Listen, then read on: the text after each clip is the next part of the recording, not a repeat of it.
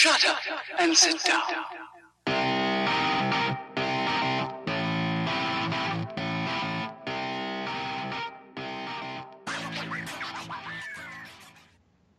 Hello, strangers, and welcome to episode 92 of Strangers in the Cinema. I'm one of your co hosts, Paul Anderson, here with my other co host, Pete Wall, and producer, Jack Mills. Hello, guys, how are you today? Yeehaw! Good to be here, man. We've only spent like 18 hours setting up this show. So, I don't know uh, why it's taken so long, to be honest. I mean, my PC decided to update itself Yeah. and took about an hour doing so. yeah, your Uh, PC, then PC all the equipment, it. all the equipment just stopped working for no discernible reason. Um, and then we threatened Jack with physical violence, and suddenly it all started working again. Yeah, well then, well then at the very tail end, you did have a very technical problem known as twats talking too loud outside. So you know all kinds of problems, but we persevere. We're back with episode ninety-two. Now we said last time that we'd be back a bit sooner than the usual Wednesday recording slot, and we are. Uh, we are recording this show on what day is it today? Sunday. Um, yes. So it will be up later today. You will be listening to it perhaps on Sunday, perhaps later. But the reason we're doing that is because, and we're barely going to mention this today, but Paul Anderson and I are lucky enough to be uh, jetting off to sunny Barcelona in just a few days' time for Primavera Sound. So we're kind of preoccupied and like obsessed with that. But we decided we've got to get the podcast out, not least Paul, because there's kind of a significant film release this week, is there not? Uh, there is, yes. So the focus this week will be uh, Solo, uh, or a Star Solo, a Star Wars story, uh, which is me giving Star Wars another roll of the dice after how much I did not like the Last Jedi. So um, it's quite close to my heart. It'll be interesting to see. I think you're probably looking forward to hearing about what I think. Um, and yes, so that will be our feature review. So we'll probably truncate the other bits of the episode, maybe just do one popcorn movie each, um, so we can get into it a bit more about Star Wars. Obviously, we haven't had a chance to watch as much since the last episode, which went out Wednesday anyway. So we've had a little bit less time to squeeze some stuff in. So maybe a slightly short episode, maybe not. We'll see what happens. Uh, and then we will return probably later part of the week after next with another episode once we have returned from Barcelona. Yeah, Um, because I, I don't know about you two guys, but like, given the the shortness of time before going away and, and sort of the need to get this show out, I've been focusing my energies mainly on making fat stacks because then I've got to take time off of work in order to afford the absolutely obnoxious amount of money that it's going to cost to do this festival. So, um, yeah, we're going to do the best that we can. But the point of doing this show, as Paul made clear, is this Star Wars movie, and we get that review in uh, with to you, I should say, in due course. First of all, though, around this time, we usually jump into the foyer on your virtual trip through the cinema that we, uh, you know, carry you on each week. Paul, what do you want to talk about this week on the show? Well, it seems to be there's going to be quite a heavy Star Wars focus this week, uh, which is all good with me. Well, or is it? Um, James Mangold uh, is looking likely to have signed on to write and direct the uh, Boba Fett um, Star Wars story film that Josh Trank got unceremoniously dumped off um, a few months, or maybe a year ago now, actually. Um, I think he was just had an idea prepared, was was going to do some Star Wars celebration like pictures and stuff for it, and then was I think possibly resigned actually or was fired. Uh, I'm not sure which one. So um, this Boba Fett film that people uh, have been eagerly anticipating has now got James Mangold attached. For those who aren't aware of who James Mangold is, James Mangold is the man who so admirably directed the awesome, awesome Logan. Um, and the other, and the second Wolverine film as well, which I think is quite underrated. Yeah, So I think he's a, I think he's a very, very good choice for this. Um, what else has James Mangold done? He's done. Did he did Copland all, all the way back when? Um, he's quite a versatile director, to be fair. So I think he's a great choice for this. Um, and if you look at what he's done with, um, with yeah, taking like the the Logan character or the Wolverine character, um, and produced a film that kind of that. The, in some ways is part of a massive franchise, but also stands on its own two feet. I think that's that could be very interesting. Whether they take this in such a violent and bloody direction as Logan or not, I'd be intrigued to see whether Star Wars goes that dark. I'd quite like to see a dark Star Wars beat. I have to say, like something in the in the vein of Logan. Um, whether we get it or not, I doubt it. But I still think this is an interesting choice. Yeah, so um, two things really. First of all, uh, you mentioned about like James Mangold's other stuff, and he directed 310 to Yuma. That's it, which I quite liked actually. Uh. Walk the Line, going back a little bit further, Walk the Yeah. Line with Joaquin Phoenix. Um, Identity, which was uh, okay. Uh, Kate and Leopold, which I never saw. Girl Interrupted, which of course won uh, an Oscar for Angelina Jolie, didn't it? Did it not? It did, yes. I Correct. think Copland that you mentioned, and uh, the only other one was oh, Knight and Day with Tom Cruise and uh, Cameron Diaz. So um, yeah, a mixed bag there. Um, Yeah, but in mo- fairness, yes. but most of it, I would say, fairly enjoyable. And you're absolutely right. Like once we got up to near present day and Logan, it was such a shot in the arm to not only that character's sort of arc and the way that he'd been presented on screen, as as beloved as as uh, the Wolverine character is and was, but also to sort of superhero movies at large because of the fact, like you say, Paul, that it went so dark that we realised, you know, not since Chris Nolan took over the Batman franchise had that sort of darker t- tone been been seen in a way that wasn't just sort of like a relentless, dull dirge like some of the the slightly darker, uh, per- perhaps like most DC movies. DC films, yeah. yeah, Yeah. exactly. So yeah, I'm I'm for for one, uh, for two, I suppose. In addition to you, Paul, I, I'm quite quite looking forward to that. Can I ask though? My second question for you is. um is this what they're doing with Star Wars now? As in, like, are we going to have a series of films that are called like name of character, a Star Wars story? Pretty much, I think, yeah. Um, it looks like the Obi Wan film's happening as well. There's a director attached to that, possibly attached to that. I've completely forgotten the name of now. I did read it somewhere earlier. So the Obi Wan film may be happening. Um, I don't know. I kind of like like the idea of it, and we'll get into it more when we talk about Solo. But I think it's it's quite interesting to see other aspects of the Star Wars universe. Um, Boba Fett's a character that is uh, a huge, huge fan favorite, and actually is in the films very, very little. So I think it's a bit of a gam. I think part of part of what makes the Boba Fett character so popular is probably the mystery behind him. So I'll be intrigued to see how well this works, or whether or not maybe if you see where I'm coming from, where this becomes like they almost explain too much of the character.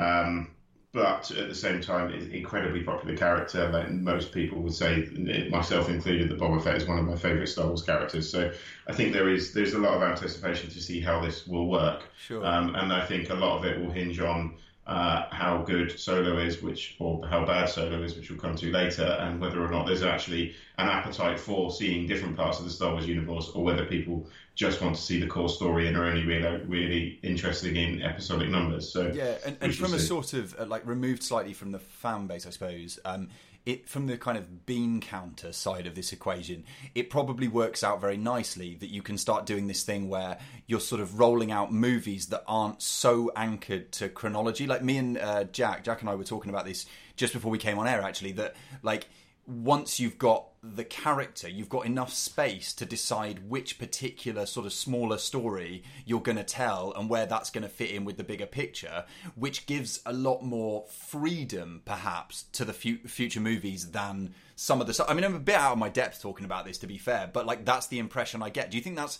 accurate, Paul? I think that's fair, yeah, and I think you know it makes obviously it makes life easier for them to, as you say, to make sequels to these things, like whether you know whether or not they whether or not these remain. I think the idea is them for, to remain for them to remain standalone, but you're not telling me from a financial perspective if one hits big, then they haven't. I, I would have thought that all of the cast for Solo, for example, have signed on for multiple films. I think it seems to be the way that way it goes now with big sort of tentpole blockbusters. That even if they make whether they make them or not, uh, the cast seem to be signed on for multiple films. So I think it always leaves the, the business options open there. So Yeah. Um, Yeah, and I suppose that's the point I'm trying to make is that like before the obsession with sort of was sort of like okay, so we went four, five, six, one, two, three, seven, eight, nine. Okay, is this going to be like minus one, or is it going to go at the end of that series? But now the option is open that it doesn't really go anywhere. I mean, of course, it's going to link in with with story arcs, individual story arcs, and stuff like that. But it's not as set in stone that your movie has to be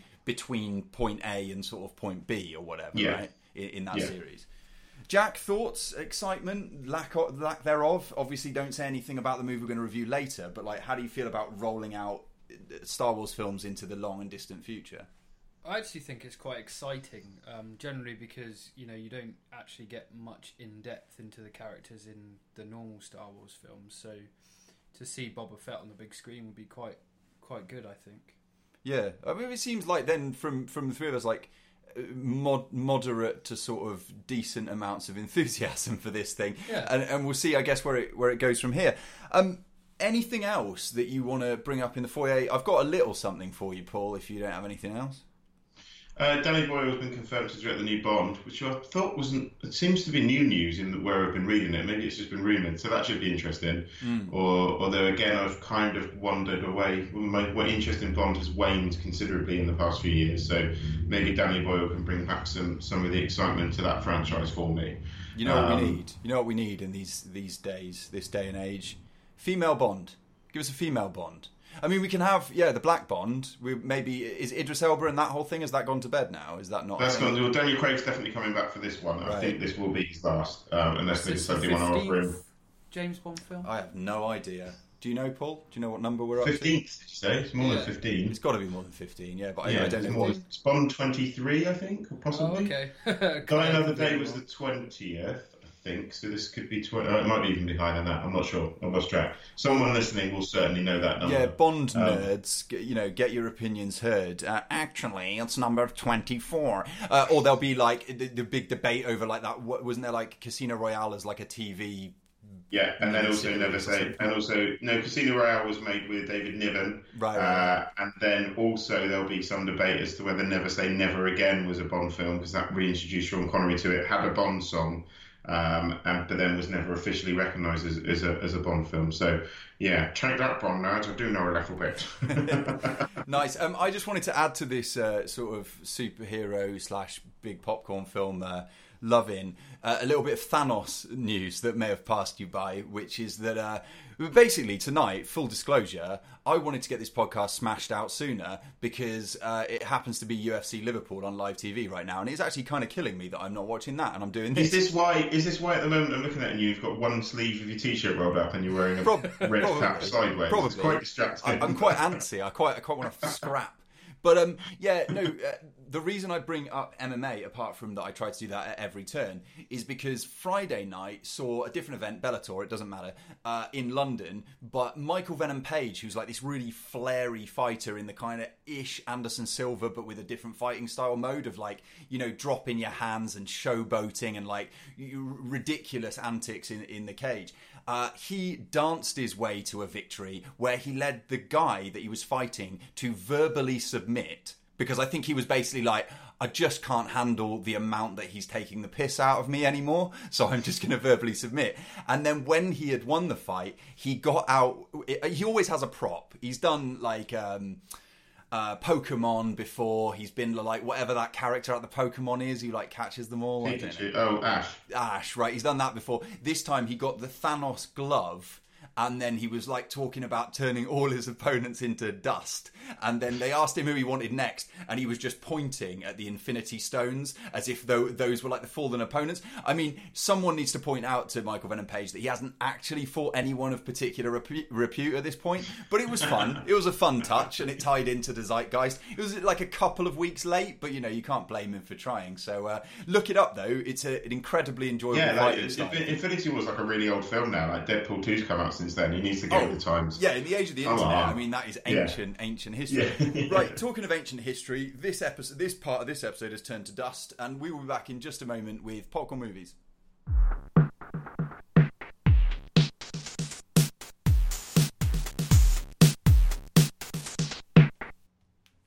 So I'm eager to jump in here. Uh, I've recently been, unsurprisingly, Pete, buying some Blu-rays. I don't know if this is, I don't know if this is a surprise to you at all. Um, not all of which have been steelbooks. I, I would just get that in there. I just Titanium books? Is there a new Uh, type of no, book? not titanium, but no. So this was. So I've been buying some 4K 4K Blu-rays, uh, and one of which that has recently dropped through my letterbox is Luc Besson's Leon, which is a film I have not seen for a very, very, very, very long time. Uh, and I watched it, believe it or not. That's why I've come up with it on Popcorn Movies. I actually Alright. watched it. All right. Um, it's incredible. Have you have you seen this recently, Pete? Because I I'd for, No. genuinely forgotten how good this film is. It's No, so I good. haven't. I did. I did this thing, which I probably still do, but I used to do a lot more when I was at uni, where I just look for the thing that people like and then tell them Oh, how yes. it's actually quite shit. And um, so I'd seen Leon a couple of times as like a teenager, and then by the time I was sort of twenty, I decided it was shit. It isn't. It's really good. I just haven't watched it watched it for ages, really. So I'd have to go back to it. What, what with fresh eyes? What did you make of it? Presumably, it's been a while for you, right?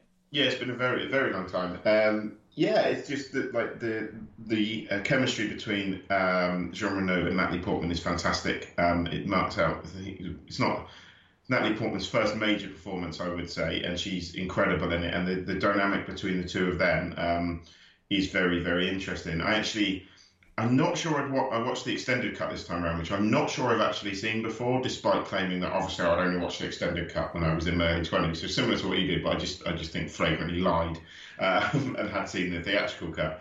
Um, so the extended cut actually adds in a little bit more, I would say, awkward scenes where she kind of almost offers herself to Leon at certain points, um, and he, he thankfully declines because I think the film would have taken a very weird edge otherwise.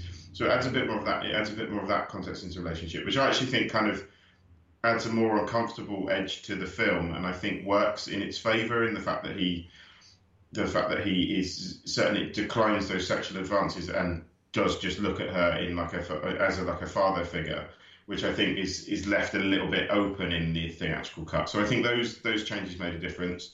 Um, the set pieces are sparing, but they are absolutely superb. Like the tension they build is is brilliant. Um, it's, it's just it's frustrating really because it reminds me of what Luc Besson could was actually capable of. Like he on on form, he is an incredible filmmaker. He's but, absolutely superb. But it's funny you um, say that because then, like you, you know how we discussed this quite recently. But the first, in my opinion, the first sort of five ten minutes of Valerian were just breathtaking. And then yes. it went where it went, which was kind of a bit all over the place and, and a bit sort of blamongy and kind of lost focus. But um, yeah, you're absolutely right. Like on his day, the guy's in, like he's almost at the level at which and sort of budget at which he works. I would say almost peerless in terms of like action film directors because there aren't many people who do think do a thing that like can't can be defined as something like Luc Besson. You know what I mean? Like there's not many people in that space. I don't think.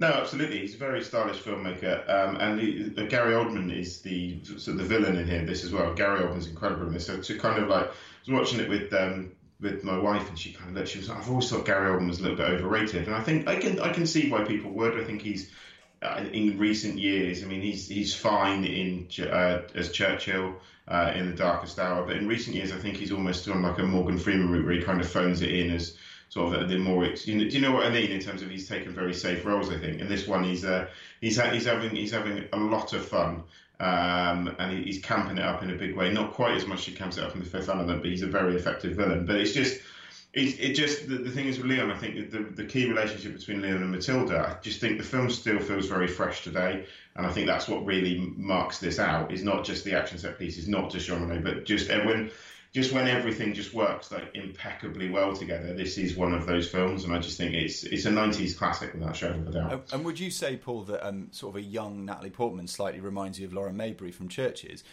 Just mentioning that because um, actually at is that because we're seeing CHVRCHES yeah. at Primavera this week? Yeah, it's coming up. Yeah. it's coming up real soon.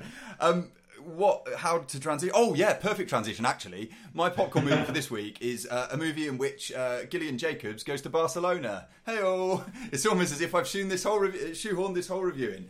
Um, yes, this one brand new on the Netflix streaming video platform uh, is called Ibiza. Uh, which indicates to you, perhaps, if you're an eagle-eared listener, that in fact she's going to end up going to Ibiza as well. That's not really a spoiler.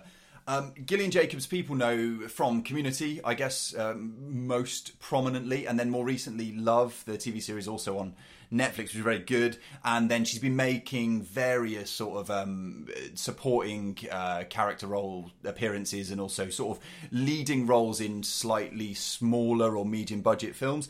Uh, she's very charming uh, lead, and here she pe- plays this girl who is tasked with going, uh, as I said, to Barcelona to make a business deal with a supplier of sangria. Right? You've seen this? I think so. Yeah, yeah I, think, I, I did watch this.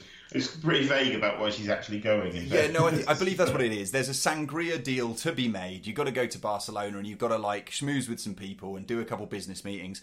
But obviously, things take a turn for the wacky because she's with some mates uh, who kind of tag along on the trip. Those people, I should have their names uh, close to hand.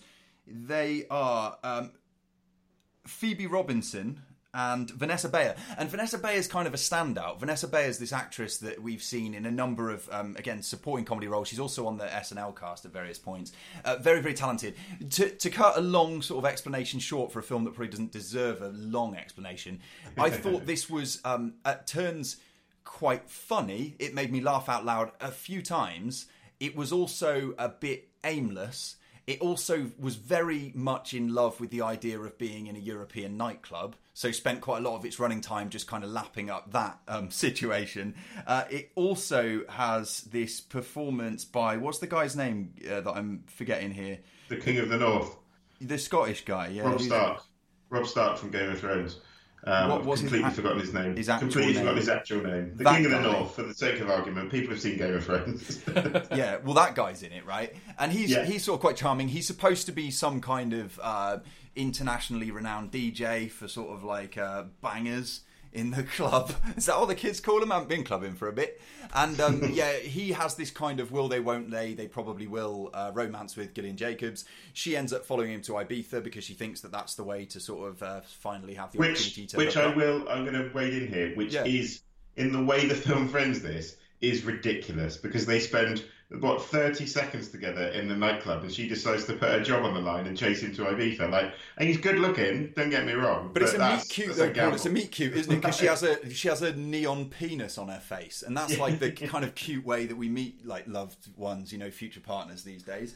Um, and so yeah, from that point of view, I mean, they're charming, but you kind of you're right. Like they know each other about four seconds, and then we're supposed Yeah. to care about their romance. I wanted to see more of that. I wanted to see like a bit more of the relationship develop, but the film's not really interested in that. It's kind of like a road movie about having fun with the girls. It works on those terms relatively well, but like you said, I think in comments right after, I mean, don't get it twisted. This isn't like girls' trip like level of, of either No. amusing or sort of engaging. Uh, neither but- is it Rough Night, thankfully. it's not rough night either. No, it, it's fine, is what it is. It's fine. And if you've got like a sort of Friday or Saturday night you're staying in and you want to watch something like entertaining enough with Gillian Jacobs, who is lovely and clearly talented in the leading role, then um, yeah, why not? Um, Uh, but bear in mind, though, pop. when you do watch it, it has no idea of how to express the passing of time because the evening she spends in Ibiza, we were trying to work out. It appears she's there for about sixteen or seventeen hours if you actually think about it. Yeah. But like, But like, I it's think dark. I think like, that's drug taking though, isn't so it? much time has passed. Yeah, it's it, yeah, it's fine. I would agree with you. It's it's fine. It's it's. I think it. It's got a, it's got a heart to it, and I think it's her performance that carries it through its less funny sections. Yeah, I mean, Um, you're, you're right, and I think like if people have seen Love, which I do fairly wholeheartedly recommend, with a couple of reservations that aren't for now, um, then you'll know the the Gillian Jacobs that she's playing here. She's this sort of like flawed, slightly unsure person who's looking for a direction in the future. It's very similar to her character in that in that show. So if you like that show, you'll enjoy this. It's like a kind of love on tour without the little whiny guy. Um, so yeah, check it out. And and like I said before, Vanessa Bayer is a standout. Um, I think she she sort of um, competes with Gillian Jacobs for. For, for standout player in this thing, I've talked enough about Ibiza. It's not that important, um, but it's on Netflix, available at the moment. Uh, Jack, do you have any popcorn movies, or should we get the hell out of here? Let's get the hell out of here. Cool. We'll be back in a moment with coming attractions.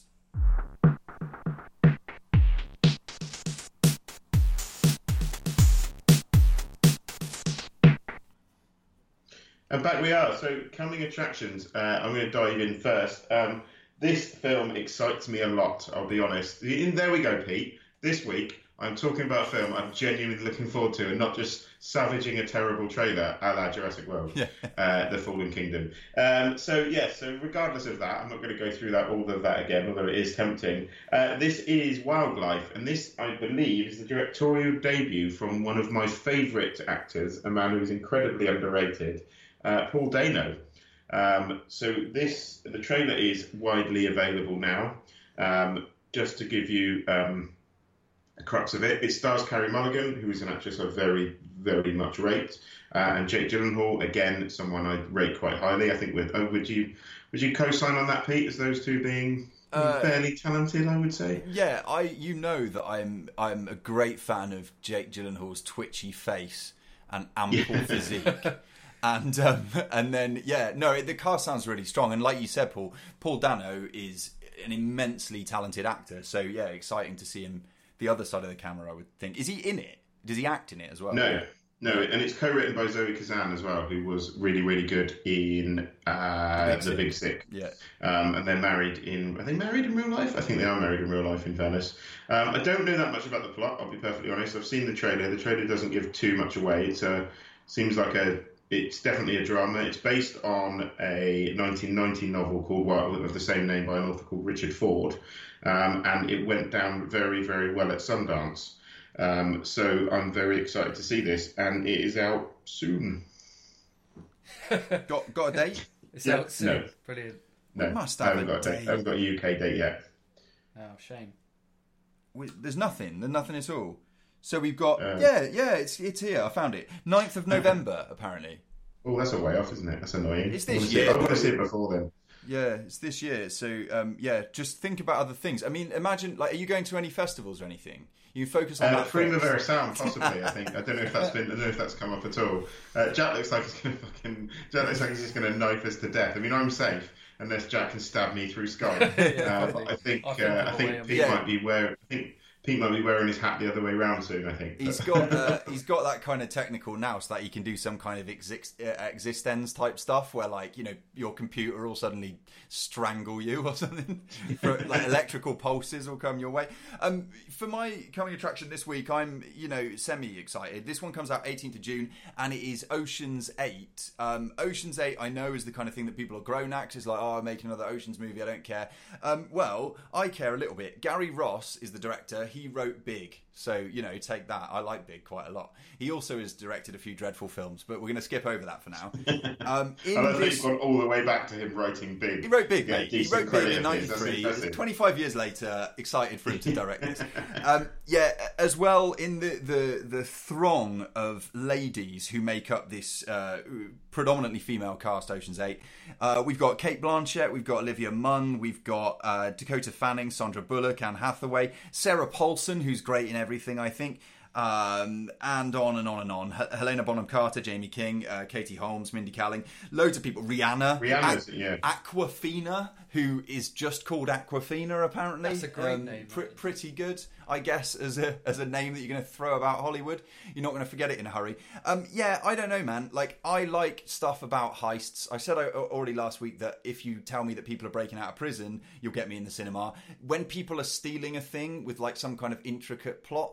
I'm quite into that too. I know this is going to be like paint by numbers, crowd pleasy, popcorn munching nonsense, but with that amount of talented female actresses involved, I would like to think that it's going to be at least passably good. So I'm not going to get down on it. I'm fairly hopeful for something, yeah, like I say, reasonably entertaining. I think there's a lot of charisma on screen. You've only got to wait till June the 18th. That one is Ocean's 8. We'll see what you think of that one. I'm just going to throw some in, in here. I'm it, this one perplexes me a little bit because I I've got a feeling here that the studio, or despite the fact that we're, we're supposed to be move, moving towards fairer representation in the cinema, uh, it just strikes me as the bit that the studio didn't really have enough faith in an all-female led cast, uh, like um, heist film, Why, uh, and have just labelled this as another Ocean's film. If you see where I'm coming from, so I, it's, Yeah. in, it, it does seem forced into the Ocean's canon. I think like. Sandra Bullock or is the sister or one of one of, of Danny Ocean, I think, from the Ocean's films, and that's how they've this kind of tenuous link to it. I mean, it might be revealed more in the film, but it just smacks the studio doesn't have enough faith in them. Um, I, I take we'll your see. point. I take your point. But if you flip your point the other way, do you think the the studios necessarily have enough faith in an all male led heist property that isn't connected to a franchise? Look Mm, Maybe what happened. Look what happened to Logan Lucky, for example. Now, in the totally different movies, obviously. Yeah. That, that film, I don't know if it bombed, but didn't do great. Uh, the Steven Soderbergh movie from not long ago, and I, I think you're you're. I, I, I see where you're coming from, and I basically think I agree with you, but I would say that in this day and age, if they can stick anything with into a franchise and there's that name recognition to get people through the door and into seats, I think that that's going to be the instinct of most big studios at this point. Um, so yeah, I don't know. We'll wait and see, Paul, won't we? I mean, we'll have a review on this thing in, in just a few weeks. I think time. it'll be fun. I think it'll be fun regardless. I don't, I don't think it'll be terrible. I don't think it'll be great, but I think I think it will be. I think it'll be fun. I'm hoping. I've got. I'm, I'm hopeful on this one. Hopefully, it be. I'm not a big fan of the trailer, but I think it might be better than it looks. So we shall see. Can I can I give you this to sign off on Ocean's Eight? The eight main cast uh, members have won four Oscars, two Emmys, eight Grammys, six Golden Globes, five BAFTAs, and ten SAG Awards combined. So take that, the world. Yeah, I mean, that doesn't necessarily mean anything, but yeah, well, like I said, we'll see, man. Like, wait and see. A few weeks' time, we'll get the review. Between now and then, though, obviously, we've got other fish to fry because we've got to go off to Barcelona for a music festival. Jack, what have you got Uh, what's coming? a SAG award? coming uh, it's for Screen um, Actors Guild, isn't it? Yes, thank you. I was Okay, going to make cool. a really off-color joke, so you saved me. Um, Jack, what's attracting you in the near future? Uh, so this film's called Leave No Trace. Uh, it's about a father and his 13-year-old daughter. Jack, Stars- sorry to interrupt. Yes. Could you have found a bigger notebook than the one you're using at the moment? I like this notebook. It's amazing. It's nearly the For same size as you. At home that can't see it, it's a homemade book that my mother made me, so Okay. I hold it quite dearly. Um, And, and- yeah, so and uh, you, you also can't see that Jack's actually written an 18-page essay on Leave No Trace. pretty much, yeah. So I'm going to read it word What- for word now. What's the the, Uh, the so yeah, on so this? Leave No Trace. Um, it's directed by um, Debra Granik, uh, who was she directed Winter's Bone back in 2010. Oh, so she did, yeah. Um, and it's about a father who's played by Ben Foster. Um, Good, and great. Ben Foster, like the uh, this the double. If you need a double for Ryan Gosling, perhaps. Yeah, they're Yeah, a little bit more military. Ryan presence. Gosling, not so they're not so poor man's Ryan Gosling. Yes, of course. Uh, and basically, and his 13 year old daughter, who's played by Thomasin McKenzie, um, and they live a peaceful life in a very big park. So basically, they've they camp in this park and they've lived there for a couple of years, sort of living off the land and stuff. Uh, something goes wrong, and basically they get sent into um, social housing, and the film follows them trying to get back to this peaceful existence that they already have. Um, it's got 84 Metascore, so I think that's that's sort of Promising. saying something so far. Um, and it's out on the 29th of June, so not too long to wait for that one. Yeah, no, that sounds interesting. I think I've, I've sort of heard the name uh, bandied about, um, but I don't really know much about it. So yeah, g- good good call, and I think um, it'd be good to watch out. What was sorry, I, I missed it. What was the release date?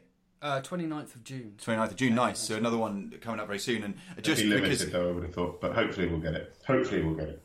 And uh, leave no trace. Of course, leave a trace uh, is a is a CHVRCHES track, isn't it, Paul? And they're playing at Primavera, aren't they, Paul? Right. Um, so You've gone very Stewart Lee on this episode with these references you're dropping in. the way you're doing it, I think.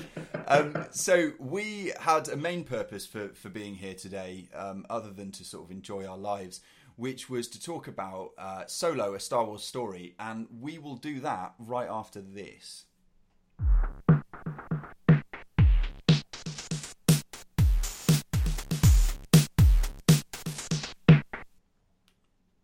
So I'll give this a go. Shall I set it up? yeah, Um, please do, because I will tie myself yeah. in knots if I try. No, fair enough. And in, fair, in fairness, this one this one takes place outside of the normal timeline of Star Wars. So, uh, well, kind of, yeah. I think it's not too difficult to set up. But here we go. So, basically, Solo picks up and gives us the backstory to the ever popular Han Solo character played by Harrison Ford in the Star Wars films. I think everyone in the whole world will be aware of this. Um, the film picks up with him on his, I believe, native Corellia, um, where he's trying to escape a life of servitude with his girlfriend Qi'ra, played by Emilia Clarke. So, uh, who have we got playing Han Solo? Alden, Alden I can never- Ehrenreich is his. Alden Ehrenreich, well pronounced, well pronounced. So Alden Ehrenreich and Emilia Clarke are kind of the, the leads that we that we start with here, um, and they are trying to escape Corellia uh, and like a life of servitude under what appears to be some sort of alien gang boss kind of thing. So we're in kind of familiar territory if you're aware of kind of the Hutts and uh, the, the, the gangs the Star Wars gangs on Tatooine. Um, and it picks up from there really, and they something goes wrong very early on. They get separated. Han uh, manages to get off of Corellia, promises he's going to find some money, buy a ship, and come back and save the love of his life, which is Qi'ra, um, as I said, played by Emilia Clarke. And the film goes on from there. I'm not going to try not to spoil any more of the film in terms of plot wise, um, but so basically it sits. I'm trying to work out where it sits in the timeline, so I think it sits. It certainly sits after the prequels, but before A New Hope and before Rogue One. So it was kind of in between episode three and Rogue One here. I think in terms so, that's about where I can work out. So in 2018, in Paul, in 2018, we're just joining up with the sort of beginning of 1977. Is that about right? Yes. Yeah. Kind of, yeah. if you can get your head around that. Um, yeah. So whilst you're, you're dwelling on that sort of paradoxical conundrum of a situation, uh, here's a little clip. Think. You want to make that move. You want to make that move. You made that move, okay. I guess I'll have to destroy that little guy. Somehow I never get bored with winning.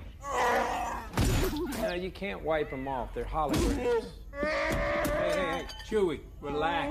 Hey, try to compose yourself. Look, all you gotta do is think a few moves ahead, anticipate your opponent. There's a lesson to be learned here.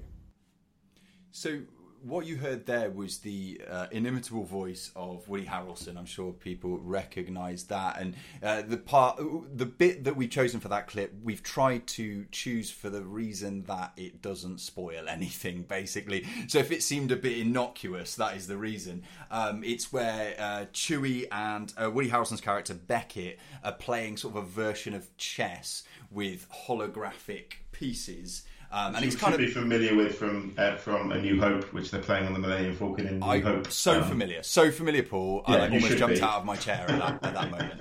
Uh, but yeah, like a kind of light relief moment, of which there are a number here. And maybe start there, Paul, because you trailed the uh, fact that you were going to talk about sort of your your infamous Christmas time rant about uh, the Last Jedi. And one of the things I remember you saying there is that the film had gone too far in the direction of just sort of like shoehorning in comic relief, silly, like muckabout moments. Is that firstly an accurate representation of what you said? And secondly, how do you think they weave in some lighter stuff into this movie? Well, I think that my, my problem with the Last Jedi is the fact that it tries to it tried to um, what's the this? I've forgotten the word I'm looking for now. Completely forgotten the word I'm looking for.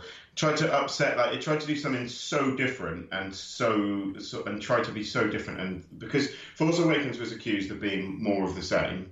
Uh, so Last Jedi, Rian Johnson basically took it and he's run. I'm going to subvert everything you think you like about Star Wars. And for me, it's shit all over everything I liked about Star Wars. And I think with The Last Jedi, the reason, part of the reason the comedy doesn't work, and it's the same problem I in fact had with Avengers Infinity War, is the fact that it's not that the comedy doesn't, all of it, all of it doesn't work for me, which it didn't in Last Jedi. It's just that there's so many sort of glacial shifts in tone that Star Wars, the wider Star Wars story, if you look back to Empire, certainly Empire Strikes Back, which is the best Star Wars film, that's a dark film. There is a lot of pretty harrowing drama in Empire Strikes Back. Whereas The Last Jedi tries to have some harrowing drama, and then it's like, oh, look, that Luke's drinking some milk from the teat of a crap alien character. or there's a little CGI, oh, look, there's a porg. And then suddenly you've got, you know, then suddenly you've got the galaxies in peril got, again. So got a, got more... sling that merch, Paul. Got a sling that merch. Well, exactly, yeah. And But it's, it's, it's the glacial shifts in tone, I think, the more I think about The, the Last Jedi is, is, more what I didn't like about it. Whereas with, uh, with Solo, um, from the start, the film is like a light-hearted, is a light-hearted, fun caper film. Like it's almost it's a heist film in many ways. The train heist scene is, is fantastic, for example. Um, and I think just so I think so for me the the humour in here works. Um, also, we didn't mention Lando Calrissian's back in this, played by uh, Donald Glover. Well, we didn't uh, mention who, a lot in the setup, but yeah, we can yeah. get into it in, in course of the yeah, characters. Yeah, but yeah, you're right. Which to, we will do. But um, so Donald Glover's everywhere at the moment, and he's also here yes. being all swaggy and charismatic. So yeah, that's uh, um, which is a which is a fair description of his performance, I think. So so no, I think um, yeah, so I like the fact it set this up as a light-hearted tone from the start. It sets itself up as a light-hearted, fun film. So for me, the, the humour there isn't a problem because it doesn't jar with anything else. I think I'd be. I think I also there is. There's been some concern, massive concerns about Solo because it's been widely publicised that in pre-production. Um, Alden Ehrenreich. I've completely pronounced. I'm ruining his name again. Um, uh, Alden Ehrenreich is his name. Alden Ehrenreich was uh, rumored to be given acting lessons on sex. I didn't think yeah. he was doing good job. Um, Phil Lord and Christopher Miller, the guys behind the Jump Street films and the Lego Movie, were brought on board and then subsequently fired by Lucasfilm. Uh, Uh, Harrison Ford Howard- came came on board, as, I think, as well to to coach Yes, him a little bit. I think bit. to help him out. And then Ron Howard then took over directing, uh, who is a man that's made as many really good films as, as he has really bad films. His, his consistency level is poor, but when he hits, like Ron Howard is a very good filmmaker. So there was that, and Yeah, I think I mean- a lot of people really wanted to see what Lord and Miller did. But my understanding from what Lord and Miller were trying to do is it was kind of just right ad lib it and see where you go. Which I don't think would have, having seen the end result that Ron Howard put together, I don't think Lord and Miller's approach necessarily would have worked. So I don't think it's necessarily such a bad thing we didn't get their film. Um, sorry, I, I cut you off there. You so yeah, you, you can tell if you're new to our show that Paul's fairly invested in the Star Wars uh, sort of fra- franchise because when you ask him a question like, "Do you think that the humor worked?" you get an answer that lasts about four days. But yeah, all, all I think good and, and interesting points, and I want to pick up on that Alden Ehrenreich stuff because this guy, um, it, it only like the penny dropped somewhere during the film, or maybe even afterwards, actually, that he is the uh, sort of hapless American actor in Hail Caesar who can't deliver the line Yes. uh, "Would that it were so simple," which was like one of my favourite moments in cinema of that year, just a couple of years ago. And he's like this guy to me, not knowing when I saw the movie that he'd actually had these things like you know extra acting, coaching, or whatever advice on, on set. To me, it struck me that his performance really carried this thing along. Like I don't know, I don't see all the sort of strings and things going on behind the scenes. Obviously, we just see the final product. But he seemed to me a guy that they can really put some stock into because comparing like paul compare him with the performance that we saw in valerian that we mentioned earlier on um, Danger Hand. yeah, yeah, yeah. An- actor that I like, Dane DeHaan, but nothing like, to my mind anyway, the charisma and the sort of um, wherewithal that that uh, Alden Ehrenreich had in this thing. So for me, he was a big highlight. In addition to that, you were talking about like darkness and light and stuff. So I want to highlight something to do with the light, getting into as many positives as possible. First of all, which is that. I think one of the great strengths for me as a sort of Star Wars outsider, I've never, as we've talked about many times before, I've never been a big fan, really. I'm not that invested. But what makes such a big difference to me as an outsider, or what you'd call in football like a neutral, is coming in and having actors on screen that exude charisma. And I think front and center in that group is not only Yeah. Woody Harrelson, obviously, but is the actress Emilia Clarke, who, as you mentioned, is is central to the plot here. Emilia Clarke, for me, is one of those people who has like this light inside of her that shines so brightly that even if she was under par in terms of her performance, which I certainly don't think she was here, she shines so brightly that it's just kind of infectious and it makes you want to watch her and it makes you want to know, you know, and and, and uh, live through the story that she's telling. I mean, do you do you agree on that? Yeah, I, I, I do agree. If you compare either of the lead performances in this to, to Daisy Ridley in The Last Jedi, they, they trounce her in terms of acting ability. They absolutely trounce her. Like, Daisy Ridley is just very flat, unfortunately, as an actress. It's not necessarily her. I feel like she's obviously riding the Star Wars train and more power to her, but she's not a great actress and she does not have, for me, enough charisma really to carry a Star Wars film. Whereas the two leads here uh, just have a, effortless charisma, and it's just it's just a joy to watch the two. To, it's just a joy to watch them perform Yeah. together. I think they're both really, really good. And you mentioned um, Daisy Ridley, and then of, cour- of course in the Star Wars universe we've had Felicity Jones, another actress who I think is is phenomenal in in most things. However, I think Emilia Clarke is maybe even above Felicity Jones in Star Wars, is what I mean. Not not Yeah. writ large, but but in Star Wars. Jack, um, jump in on this stuff because we, we've left you out in the uh, No, of course. cold a little bit. Uh, performances wise, and in terms of like the tone of the film, do you agree with what we're saying? Do you like what's your feel on on the sort of tone? Was it funny enough for you, entertaining enough for you, and did you like the performances? I thought Emilia Clarke stole the show. Absolutely, she was she was perfect in the role that she had, um, and the twists and turns of her character were amazing. Um, and obviously, the guy that we, none of us can pronounce properly, he Alden Ehrenreich, I reckon I'm doing pretty well. yeah, okay, Alden Pete, can, Ehrenreich, Pete can do better. You just keep saying it over and over again. just- It'll be fine. as uh, you know, as as Solo, which is obviously quite a big role to suddenly take on in his Huge career. pressure, yeah. huge pressure, and I felt he brought it to life so well. Hmm. And because obviously we don't really know the much of the background of Solo's life, this was fascinating. Yeah, and it might be like it might sound like damning it with faint praise, but like it during this movie, which ran what two hours ten minutes, perhaps a little over two hours, I was never bored. No. I was never bored. was And I know that sounds like such a minimal requirement, minimum requirement for a movie, but I, I have to confess that like a number of Star Wars films that I've seen, obviously not the original trilogy, but I'm talking about uh, since uh, Phantom Menace and on, I've been bored in almost every one of those films at a point in the in the plotting. I think part of it, part of what works for me, and I'm just going to throw it down there. This is probably my favourite recent Star Wars film, I think, and I, I really, really like this. It, it's it's reignited my love for Star Wars. I'm almost ready to start playing Star Wars Battlefront 2 again. That, that's how much it's reignited my love for Star Wars. Um, but I think part of the reason it works so well is because it's not hamstrung. It's, it's what what I've said about the, the Marvel movies. Now there's so much Star Wars all the time. My favourite, like Black Panther, I enjoyed more than Infinity War because Black Panther wasn't hamstrung with having to fit it into a wider story arc. Whereas I think with so it's a similar thing with Solo. A, it's showing you like the the criminal underworld in more detail, which is not really something well, which hasn't been explored on the big screen. It has in the in the books and the expanded universe, but certainly not on the big screen before. So it's showing you new bits to Star Wars. It's not hamstrung having to lead into another film like Rogue One was. Um, and I liked Rogue One enough, but that, that for me was one of the things. The prequels also were hamstrung by having to lead into the, the, the later trilogy, the, the original trilogy. So yeah, this this can just breathe on its own. And I think if you take it as a film in its own right, I think it works very, very well. Yeah. I'd almost be inclined to say I'd almost rather see a sequel to this than I would at the moment see Episode Nine. Uh, I, I genuinely would be quite happy to see where Solo goes next. Um, because there is room, there is room for the characters to breathe.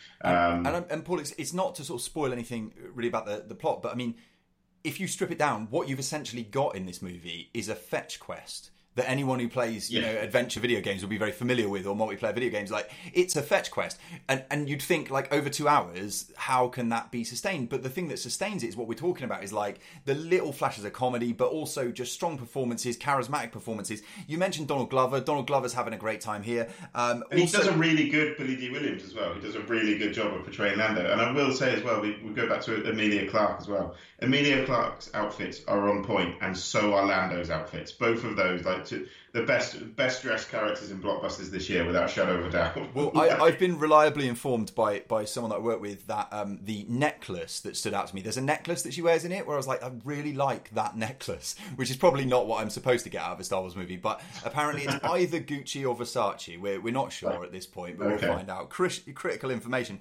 Um, we can't talk about the cast, Paul, without mentioning, at least mentioning, Phoebe Waller Bridge. Phoebe Waller Bridge, who in this movie plays uh, L337, the female robot potential, is she, isn't she, love interest of the Donald Glover, Lando Calrissian character.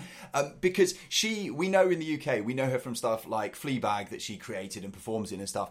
And um, she's got like a, a theatre background, I believe. But here, I thought she imbued that robotic character with so much life as to it's be. weird you say that because that's the one character that didn't work for me. Ah, is it because she's a woman? No, it's because she's a robot. no, it's not. No, I, I don't know. I just think I just think maybe I'm, I'm over the, again saying like because there's so much Star Wars now. It's just like does every Star Wars film have to have a comedy relief droid? It seems like they do. So I'm kind of a bit I know what you mean. worn out by by the here's yet another funny droid. I know what So- you mean, but like I think this comedy droid was like preferable to a lot of other comedy droids. Even that comedy droid in uh, Interstellar, I didn't particularly go for. Um, so yeah, I, I quite like this comedy droid in the in the subcategory of comedy droids that we've seen in movies recently. Uh, we'll do a top five at some point. yeah, we should do. We should. Now, Paul, can I swing it around? So, you know, the reviews, it seems like, are strong with this one. However, on the other side, with a Star Wars movie, you always have to address the dark side. I'm making the effort, guys. I am really making the effort. All right, I'm, I'm liking this. It's So, good. you always have to address the dark side. Now, maybe this to me feels like the elephant in the room in this discussion, and I really am interested to get your takes. I almost phoned you coming out of this, Paul, to ask your opinion about this because you very specifically will have an opinion. So, the first like half to two thirds of this movie, again saying nothing about the plot, is some of the worst lit, muddiest cinematography I have seen in a long time. Am I wrong? No, I, it's a very dark film in places. It's bizarre. I don't Weirdly know whether dark. it's whether it's the 3D. I don't know because I didn't see it in 3D. I saw it in no, 2D. but it can still darken down. Whether if you're shooting on 3D film, it can still, I think, Okay. darken down film. Um, I might be wrong on that one. Yeah, it is. A, it's a. I don't know whether it's because they were going for maybe like a gritty or, or sort of grubby aesthetic, but no, it, it's yeah, it, it's a very dark film. I At would agree with it's that. just it's straight up underlit. Right, you have the the uh, little office, whatever you'd call it, with, with Dryden Voss, the the Paul Bettany character in, right? And there's light coming through the windows at the back. And as you know, when you've tried to take photos of someone who's standing in front of a, a bright window, uh, or you've tried to do a podcast with curtains open in the yeah, when you guys open the curtains, yeah. yeah, this doesn't work. At a very basic level, it's something that needs adjustment and fixing. Because to me, and again, I'm I'm not clearly not the expert here, but like the newer Star Wars films, it strikes me, would be targeted at a sort of even younger audience than ever before. And they would be, if anything, more sort of vibrant and colourful. Now, I get it, if you need to have darkness because the nature of, for example, the mud, whatever it's called at the beginning, the kind of muddy bit that they're in, I don't Yeah. know the name of that. Um, but yeah, obviously, you can't have neon mud. But at the same time, something about the way that this was presented felt unfinished from like a cinematography point of view and i'd be fascinated to know why that is because it seems like such an oversight Well, it might be that certain scenes have been shot by uh, one, the pair of directors, and other scenes have been shot by Ron Howard. You- It, Yeah. it may be. Yeah, maybe yeah, that. Maybe true. that's what it is. I do. I do kind of agree. I think, but I think going back to the, I think I don't really have much negative to say about this film. To be honest, I think is um, I really liked all of the fan service. There's loads of Easter eggs in there for sort of hardcore Star Wars nerds. Uh, absolutely loads, and I think the thing when I watch it a second time that there will be more. Um, a, a, a series favourite makes a return um, in this film, which I'm not 100% sure I like how they fit, fitted that in, but it was certainly cool to see this character back on the screen without a shadow of a doubt.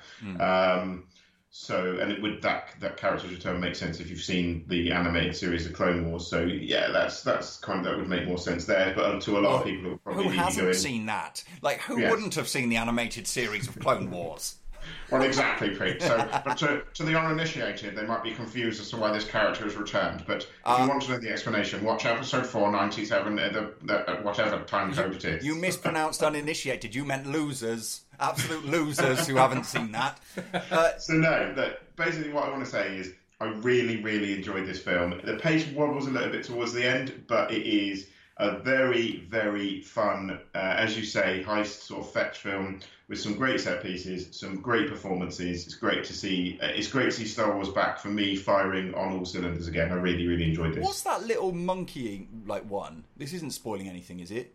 With the multiple arms. Yeah, yeah. He's. Don't. I, I should know. I'll, I'll find out, Pete. Well, I'm appalled.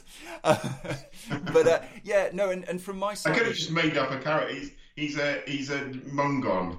There you go. That's what he is. I've just made it up.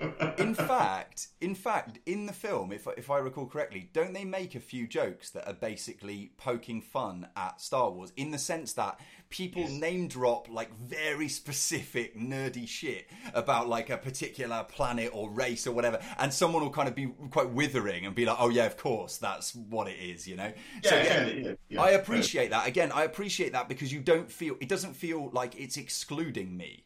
As someone who isn't like knee deep in Star Wars lore, I felt like I could still have a good time with this. And like I said before, I was never bored. It zipped along at a pace, even though it's over two hours long. It didn't feel to me too much uh, like an overlong movie. And so, yeah, I, I may not like it quite as much as you, Paul, but then I wouldn't expect to. And I think coming out of it with with a positive set of feelings is a real triumph on my from my side anyway because when I booked for this because we had to do it for the podcast once I'd made the booking I, there's something in my head was just like oh do I have to do I have to go and sit through this movie but yeah I, I was you know pr- proved utterly mistaken because yeah I really liked it Good, good. So Star Wars is back. Star Wars is back. Yeah. It is back. Um, well, we will be back in a bit uh, when we have had a little break because we're not going to do an episode next week, as far as I know, are we, Paul? I don't think so. No, I think we'll probably be back with probably. I imagine by the time we're back, we'll probably be back with Jurassic World: Fallen Kingdom, which I am incredibly excited Drum about watching. Um, why is that, Pete? Uh, the, the director has done something. Who's the director of Jurassic World: Fallen Kingdom again? Is it J? I J- don't know because I kind of want to tell you that J.A. Bayona is sort of like appearing at Primavera, but he isn't. Um, unfortunately, but yeah, he, he he already did the impossible. You know, you know, look it up. I, I've made the, the joke. If I put that on Twitter, it would get at least three retweets. Um, what I want to say though, Paul, is have we collectively or individually got anything that we want to leave people with in terms of end credits? We usually end the show by just shouting out something that we think is cool out of the world, or maybe related to films. Lads, have we got anything at all that is pressingly important to tell people about? Not really, but the um, oh, what film was it? I can't remember. Jurassic World Fallen Kingdom? Yeah, there's a new uh, game on the iPhone. It's an automated. Uh, Oh shit, that's actually what it is. Yeah. I, I was a complete, I was joking, but yeah, you are actually talking about Jurassic. so like something. Pokemon Go, Augmented reality. Oh, it's like Pokemon Go, but with Ju- Jurassic Park. and you isn't go it? and find all these dinosaurs, and you capture the dinosaurs, and then you battle the dinosaurs. That's pretty awesome. Go and check it out.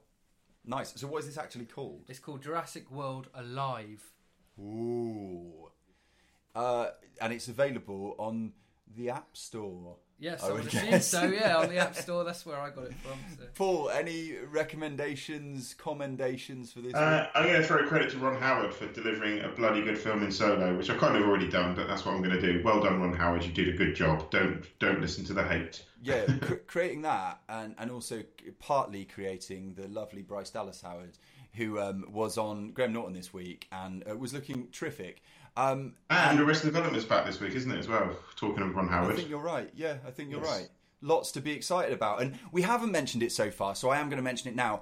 Um, we're going to Primavera Sound in Barcelona just soon, and the reason I bring that up at this point is partly just because I'm really annoying and I won't let things go, but it's also uh, to say that there are things film related at the festival which I think we'll try and sort of talk about at least a little bit when we get back behind the microphones for the next episode. So What we've are got? What- well, what we've we got got? there um, Jane Birkin, that people know from things like um, Blowout, Blowout, Blow Up, Blowout, Blow Up, the the Blow one about the photographer, Blow Up. Uh, blow up. Yeah, thank you. Blow Uh, yes. Yeah, and Jane Birkin, of course, um, talking of, of parents and their children, is the one of the parents of Charlotte Gainsbourg, who is also there, and people will know from things like Antichrist and, and working with Lars von Trier of late, um, and on uh, the the one about fly fishing and sex.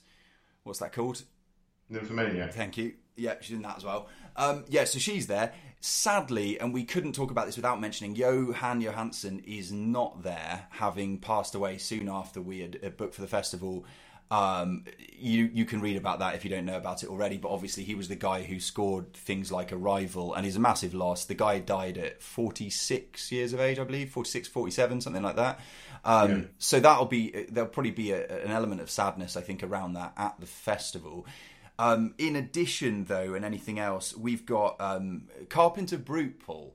Carpenter Brut, who are an act who have scored some shorts at this point, but if they don't get to score a like uh, niche interest kind of cult film at some point soon, I will be utterly disgusted because their music is sensational. Like I'm thinking of things like um, The Guest, right? They, Yeah. they could do a movie like that absolutely proud. And the guys that did the music from the guest there. Are they not there? Did we not bring this up at one point? Possibly so. Yeah. Is it is it Honorix something something? Yeah, I think they are as well. Uh, the music Yeah. from Stranger Things, the people who did that music, they're also there. Um, so yeah, all kinds of sort of film related stuff, which is awesome as a little addendum to the fact that there's loads and loads of music. So yeah, we'll report back on that if we get back in one piece in sort of a week and a half, couple of weeks time. And until then, unless we you know uh, stash a couple of microphones in our luggage and take them to Barcelona, I think we're going to be saying goodbye for for a, a little bit of time. Yes. So yes, well, wish us a good holiday. We will be back uh, in, I'd say, probably a week and a half, two weeks time, with Jurassic World: Fallen Kingdom. But that's it for now. So thank you for listening, as ever. We're going to enjoy our holiday, and we'll speak to you soon. Take care. Peace. Shut up and sit down.